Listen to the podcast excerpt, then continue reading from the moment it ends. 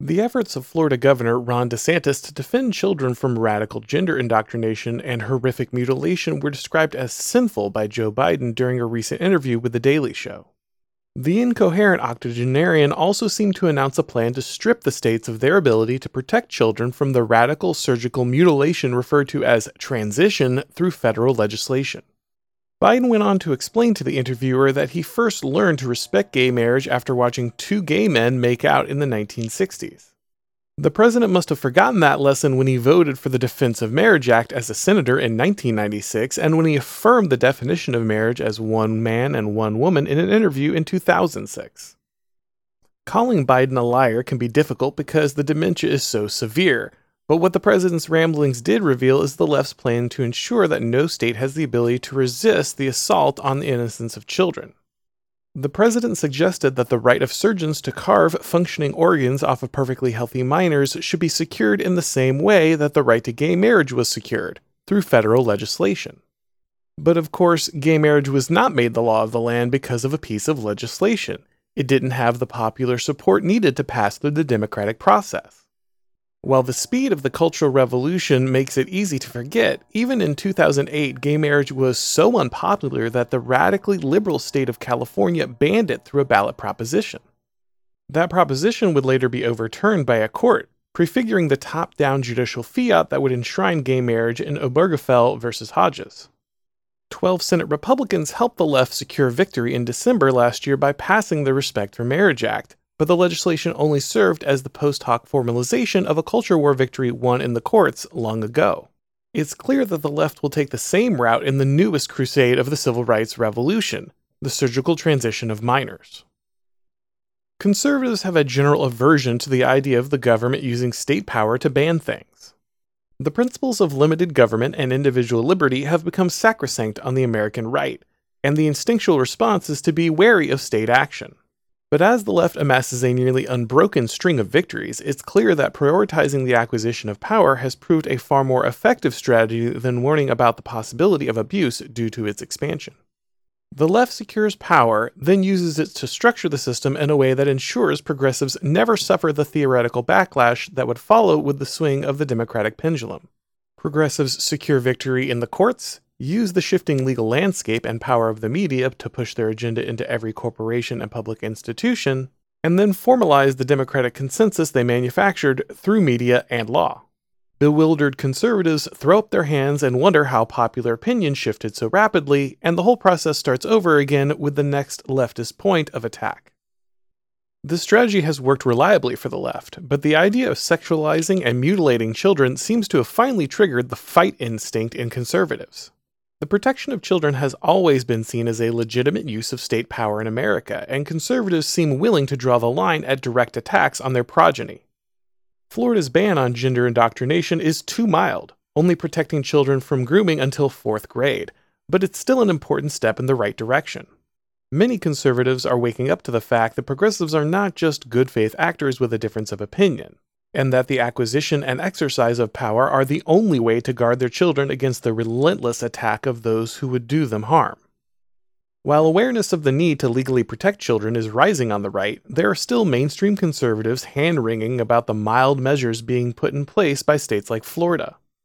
Just one day before Biden's interview, New York Times columnist David French attacked Ron DeSantis' efforts to remove sexual indoctrination from elementary schools and rescind special tax carve outs for woke corporations like Disney.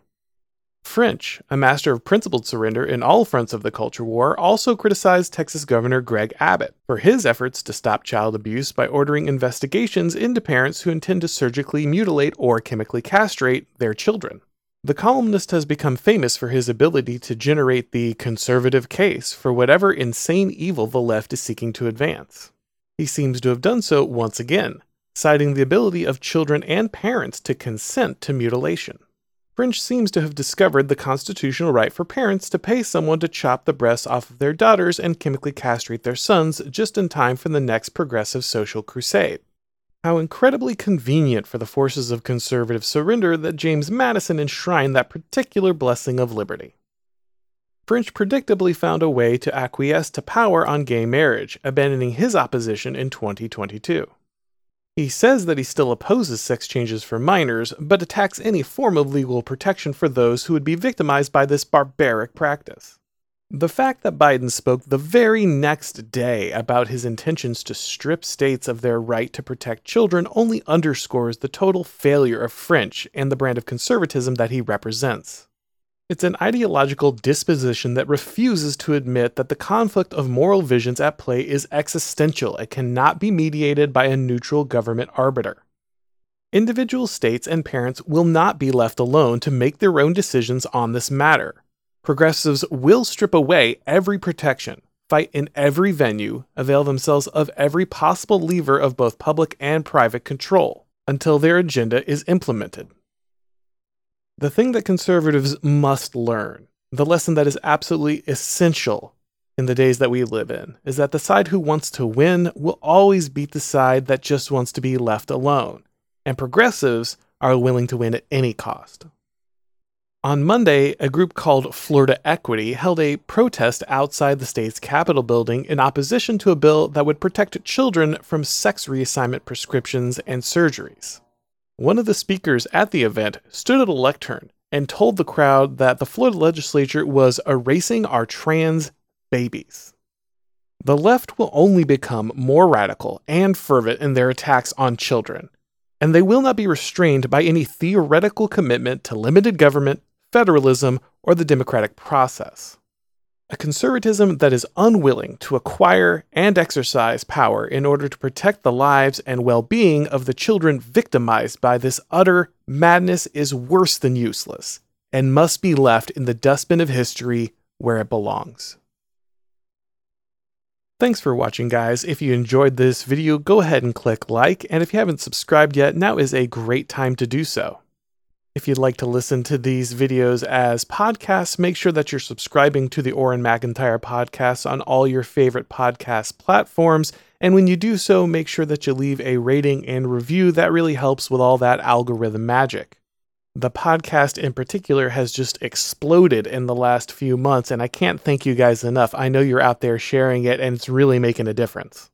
If you'd like to watch these videos on alt tech sites like Rumble or Odysee, the links for that are down below in the description. That's also where you'll find links to things like my Twitter, my Gab, and my Substack if you want to follow me there. Of course, you can also check out chapters of the Total State at the Substack, so make sure that you're subscribed so you get notifications when those come out. And of course, all of my columns appear over at The Blaze, and you can watch all of these episodes on Blaze TV.